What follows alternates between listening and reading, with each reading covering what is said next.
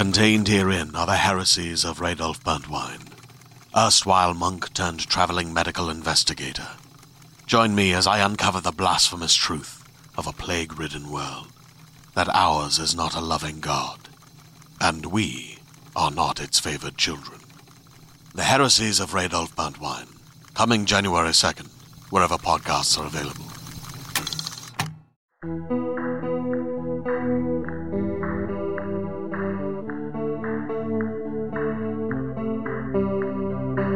Hello, and welcome to the Fantasy Magazine Story Podcast. I'm Terence Taylor, that voice in the back of your head. Fantasy Magazine is edited by Christie Yant and Arley Sorg. Our podcast is produced by Skyboat Media. In this episode, listen to Things to Bring, Things to Burn, Things Best Left Behind by C.E. McGill. Copyright 2020, narrated by Stefan Rudnicki. C.E. McGill is a writer of fantasy, historical, and science fiction, sometimes all three at once, and a recent graduate of NC State University. Their work has appeared in Strange Constellations, and they are two time finalists for the Dell Award for undergraduate excellence in science fiction and fantasy writing. They live in Scotland with their family, two cats, and a growing number of fake succulents. The real ones keep dying. You can find more of them on Twitter at C underscore E underscore McGill or at CEMCGILL dot com. So get ready to open your mind we have a fantasy for you.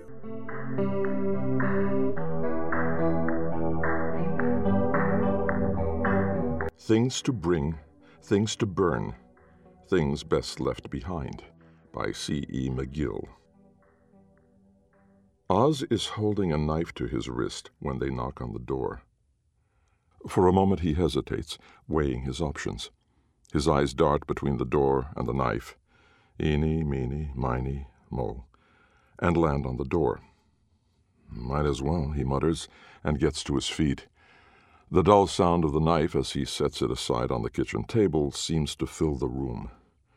It's a terrible thing, he muses, how loud a house is when there's no one else in it. I'm sorry, the augur says the moment the door swings open. No preamble, nothing. She really does look sorry, at least. So do the three councilmen standing behind her. But your name came up in the hearth. Oz wonders dimly which name it was. That's fine, Oz says, and it is. It doesn't matter, really. It might even be better this way. Just give me a few minutes to get my things together. Their brows furrowed. Clearly, judging by the number of people they brought to drag him out of his house, they weren't expecting him to come as easily as this. Oz knows exactly what they're thinking. What's wrong with him? Is he up to something? He's become fluent in dirty glances and sidelong looks over the years. What things? asks one of the councilmen. My things, Oz says, and he shuts the door again. To his surprise, they don't force it open. Even they wouldn't deny a dead man his last request, it seems. They escort him out to the edge of town, where the fields turn to marshland and scrub. One of the councilmen points out the mountain as if it's not at least twice as tall as any of the other peaks in the range, as if Oz hasn't spent his whole life staring at the damn thing, as if it's not a mountain. Just there, halfway up the slope, the man says. Go all the way in. They will not watch the mountain take him, for who likes to be watched while they eat? But they do not need to. The string will make well enough sure he goes in. One end is tied to a post, the other is around his finger in a neat little bow. The knot will not come loose until the deed is done. It's charmed that way. A holy relic, drawn from the same fire that spits out the names. Tomorrow morning they will fish it from the cave and roll it back up, ready for the next unfortunate soul. After the augur and the councilman leave, Oz looks at the string and looks at the mountain, and he laughs. He laughs. Because, of course, it would be him. Of course, it would be today, the day he'd already decided would be his last. It's poetic, really. He starts to walk. Not many go in for blood sacrifices nowadays. Off to the south, uh, they're considered old fashioned and superstitious. Really, the young women will say as they lean over their neighbors' market stalls, one eyebrow raised. Still? We stopped sending ours ages ago. In the North, meanwhile, they're redundant. The people do a good enough job killing each other on their own. Their God can take his pick of bodies. But the North and the South have different mountains, and evidently very different gods. Once Oz's town refused to send a sacrifice. The girl whose name had risen from the fire that day had been four, her father's only child, and the next day they woke drowning. Oz still remembers the feeling of his lungs filling with water, each breath an agony as he retched onto the floor. Compassion only goes so far in the face of numbers, and the numbers said clear as day, it's us or the girl. So they tied her up like all the rest and sent her on her way. Most of the time it isn't so bad. An old man here, a widow there. About once a year, mostly, though sometimes there are as many as three in a month, and sometimes years pass without a peep. The mountain seems to prefer the lonely ones, the ones no one will miss, the ones like Oz. Of course, there are always exceptions. His mother, for one. The day she left, the whole family had come to visit, weeping and wailing and clutching at her clothes and her hands as if they could tear her to bits and each take a piece of her home with them. Oz shakes his head, hard, like a horse shaking off a fly. He spends most days not thinking about his mother, and the rest trying not to think about her. It's been just over three months since she left.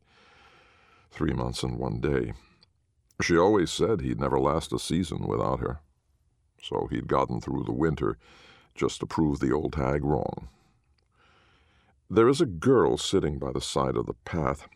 Oz shakes his head again, but in a different sort of way. An I'm seeing things sort of way. The girl is dressed in red, too bright against the gray of the grass, the gray of the mountain, the gray of the sky. She looks, Oz realizes with a jolt, very much like someone else he once knew. Hello, she says cheerfully, her legs swinging. Her boots hit the rock she is sitting on again and again, dislodging dust each time. What are you doing here? Oz asks. It's a stupid sort of question, but the only one that comes to mind. I live here. No one lives here. I do, she says indignantly. How would you know anyway? No one ever comes out here to look unless they're going to the mountain. Oz shrugs. Fair. Are you? the girl asks. Am I what? Going to the mountain. He would have thought, with the string, that would be obvious. Yes. She hops off her rock. Can I come with you? No.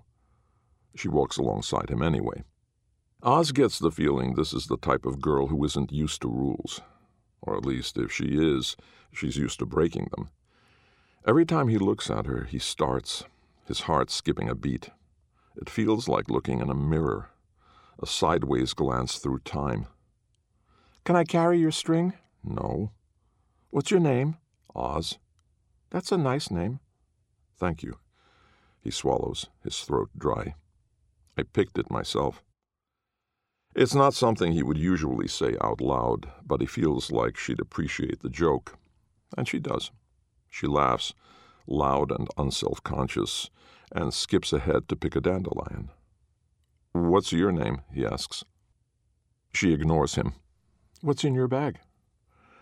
There are many things in his bag water in case he gets thirsty, a little cake stuffed with raisins, extra socks, no point in dying uncomfortably, his mother's ring. He doesn't know why he brought this. His journal, he doesn't want anyone reading it, matches for burning it. Things, he says. I'll tell you if you tell me your name. The girl pouts, holding the dandelion under her chin so it shines yellow against her skin. She skips ahead again. Gradually, the path grows steeper. The string itches as it slips through his fingers, the ball growing smaller and smaller. Bright yellow gorse covers most of the slope, turning the mountain gold as the sun starts to sink in the sky. It's certainly a pretty day to die. Much prettier than the day his mother died. It was the edge of winter then, the land bare and hard with frost, the sky milky gray. He stops a moment on an outcropping of rock to sniff the air. It smells so fresh here, clean and wild. Already the town below looks tiny, no more than a palm's width, edge to edge. He wonders how such a small thing could ever have made him so miserable. He and the girl share the raisin cake. Look at the clouds, she cries, crumbs flying from her mouth. They're on fire. Oz looks where she's pointing, at the horizon on the other side of the valley where the sun is setting. It's so bright it's almost hard to look at a tapestry of reds and pinks shot through with ember orange. If he were sad, he thinks, this sight might cheer him up. But he's not sad. Not in the way most people know it. This feeling. No, it's not even a feeling at all. It's a fog, a mist, a lack thereof, a watercolor with too little color on the brush. He finishes chewing his bit of raisin cake and stands up. He shakes his head once more. The view is beautiful, that's for certain. It's beautiful, and he still wants to die. He turns on his heel to continue up the slope, and right there behind him, so close it's a wonder, an impossibility that he didn't notice it before, is the entrance to the cave. Well, he thinks, staring into the dark. This is it. Something cold and wet drips down the back of his neck as he steps in. It smells like must and rot, like things gone to die. There's a crunch under his boot, and he looks down to find the crumbling skeleton of a mouse. He turns back to face the girl. She's teetering on the entrance, biting her lip, though not from fear. Oz doesn't know what that look on her face is. Don't follow me, says Oz. She gives him a look, a look like a girl who hates rules, and Oz realizes his mistake. She hops over the threshold, both feet, and grins. I'm coming. Oz groans and pinches the bridge of his nose. But you can't just. It's only the people whose names come out of the fire that die here, she says. She skips further ahead. I'll be fine. Did you bring matches? He did. They continue on, down this time, into the heart of the mountain. He has no idea how long they walk, only that it's longer than he would have expected. In some places, the tunnel is bright and cavernous, lit by skylights above. In most, it's narrow, pitch black, half a foot deep in murky water. He feels oddly vindicated, thinking of his spare socks, though the thought of actually stopping to change them is exhausting. Farther on, it gets colder and darker, and colder still. The walls and the floor and the tunnel ahead bleeding into one single, all consuming void. The match is so small, a grain of sand against the dark. He can't see the girl either, though he knows by her footsteps that she's still there. He's not actually sure at which point he's supposed to die. For all he knows, he could be dead already. And then, all at once, the bow comes undone. The end of it slips through his fingers, falling away into nothingness. The match goes out. Ah, he thinks. So this is it then. Are you afraid? says a voice in the dark from no particular direction. He takes a breath in, out. He considers. No, he says. Not of this. Not of dying.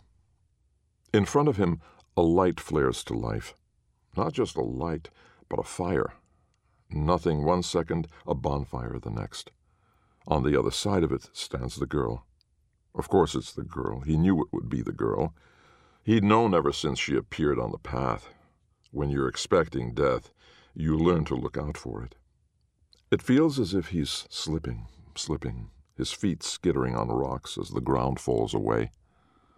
You're not afraid to lose your life, says the girl. The final inevitable blow. And so, your death would not be a sacrifice. Oz's insides seize like he's been stabbed. Maybe he has, and this is all a dream of the mountain's making, meant to amuse him while he dies. If that's the case, it isn't working. Tears prick at the corner of his eyes. He'd thought that his life was worth this much at least, enough to save the lives of a few hundred people who hate him, whom he hates back. You don't understand, says the girl. This isn't a matter of worth, it's a matter of want. And then his journal is in her hands. She holds it open for him to see, flipping through the pages. At the top of each page sits a date, and below it, as much as he could bear to write. Sometimes one line, sometimes hundreds, winding up and down and across in rows as fine as weaving. Sometimes just the date. Ninety three pages. That's how many were left, and so you decided that was how long you had left. You ordered one bottle of milk this week because you knew you wouldn't have time to drink, two. You fed the chickens double because you knew it would be a while before someone thought to feed them again. You've been planning for this, looking forward to it. All at once, Oz realizes what she's getting at. He reels backward. No, he whispers. It's a relief, isn't it? A comfort knowing you don't have to stock wood for next winter or face your neighbors again. Knowing there's no one else now you'll be disappointing if you go. Knowing you don't have to keep trying to stop yourself. This, the comfort of giving up, this is what you need to give up. Oz falls to his knees. I can't. Please. You can. I can't. I know you. I've always known you. You can. She's on her knees, too, on the other side of the fire. A mirror image yet again. It wouldn't be a sacrifice if it was easy. I don't. He scrubs his eyes until black dots dance before his vision, swipes at his nose. He's always hated this, hated being weak. He will not cry. Do I even get a choice? The fire is gone now, though the light remains. The girl is where it once was, sitting with him face to face, knee to knee. The journal lies open in her lap. You always do, she says, and her voice is softer this time. More girl than God. That's what makes it so hard. Oz swipes at his nose again and asks the question to which he already knows the answer. What's your name? She smiles and hands Oz the book opening it to the first page. At the top, in perfect mother's cursive, is a scratched out name. Below, of course, is Oz. Despite everything, Oz chuckles. yeah, that's what I thought. When he takes his hand from the page, there are five smoldering scorch marks where his fingers had been. The scorch marks deepen and grow, eating holes in the paper like moths through silk. He gasps and drops it to the floor. Hey, he says weakly. The girl, the boy, the god shrugs. You were going to burn it anyway. I suppose so. For a long moment, Oz sits and watches as the book turns to ash page by page, as months of poisonous memories turn to smoke and drift away. So, asks the boy, what do you think? Oz sighs and sighs and sighs until he has no breath left to exhale, and then he breathes in. Is it always the same? Oh, no. Every sacrifice is different. Memories that hold them back, beliefs that hurt themselves or others, attachments to people who are no longer there. The boy gives him a sidelong look such as attachments to lost daughters.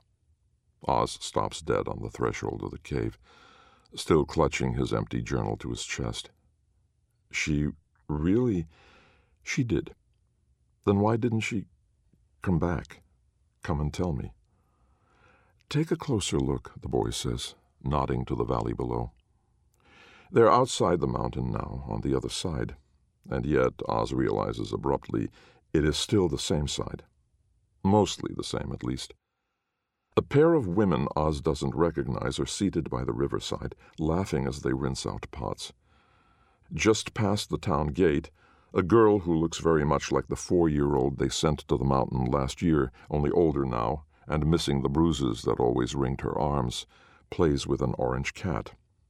A reflection again, but unspeakably different, cast in a warmer light. It's hard to go back. Impossible, nearly, says the boy. And besides, she was afraid that you would never forgive her. Oz chews his lip. He thinks of his mother's ring, stuffed in the very bottom of his bag. Do I have to? Forgive her, I mean. Of course not, the boy says, like it's the stupidest idea he's ever heard, and that comforts Oz just a little. Your mountain is yours. Hers is hers. You can if you want to, if you think it would help. That Oz doesn't know yet. He looks down at the valley, at the village in its center, at the sun rising on the opposite side. He has the odd feeling that this, at least, is the same, that the same sun set in one valley and rose in the other. I'm not through yet, am I? he murmurs. No. Oz feels a hand in his, small and cold and clammy, like a wet cave wall, like old stone. Most choices aren't made just once, you know. You don't just choose to climb a mountain. Every step is a choice, but it does get easier the more you do it. Oz sighs once more. Once more. All right, he says. It's not enthusiastic, but it will do.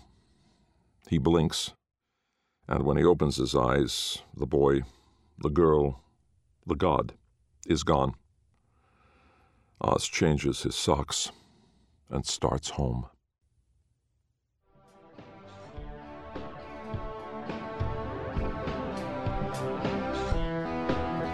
Welcome back. You've been listening to Stefan Rudnicki narrating Things to Bring, Things to Burn, Things Best Left Behind by C.E. McGill. We hope you enjoyed this offering. If so, please help spread the word by leaving a review or rating at iTunes or on the social media venue of your choice. Our editors are Christie Yant and Arley Sorg. This podcast is copyright 2021 by Adamant Press. We publish Fantasy Magazine in this podcast for free, but please consider our many subscription options or recurring patronage at fantasy-magazine.com slash support-subscribe.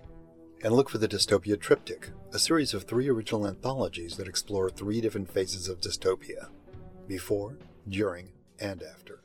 Edited by John Joseph Adams, Hugh Howey, and Christie Yant, it's available now in trade paperback, ebook, and audiobook. To learn more, visit johnjosephadams.com slash dystopia. Skyboat Media, the most respected independent audio production team on the West Coast, produces the audio stories for this podcast. Be sure to check out their website at skyboatmedia.com. Post production was by Jim Freund, and our music was composed and performed by Jack Kincaid. Thanks for listening. I'm Terence Taylor, and goodbye for now from all of us at Fantasy Magazine. Hey there, this is Justin Bartha. I made a funny new podcast, King of the Egg Cream. It has the greatest cast in the history of podcasts with actors like Lewis Black, I'm torn by my feelings for two women. Bobby Cannavale, You can eat it, or if someone hits you, you can put it on your cut. Melanie Lynskey, I wonder what these marvelous things are that look just like boiled chicken feet. Jason Ritter, I can break things and pick locks and kill people. Michael Stuhlbarg, The whole point is to inspire people that they should make themselves better. Ari Graynor, No, don't whet its appetite. What are you, an idiot? me, Justin Bartha, That's not just any egg cream, that's a Lemke's special. and all narrated by the hilarious Richard Kind. This is the story of Harry Dalowitz and how he rose from nothing to become New York's King of the Egg Cream. So if you like funny true stories, come listen to King of the Egg Cream, available wherever you get your podcasts.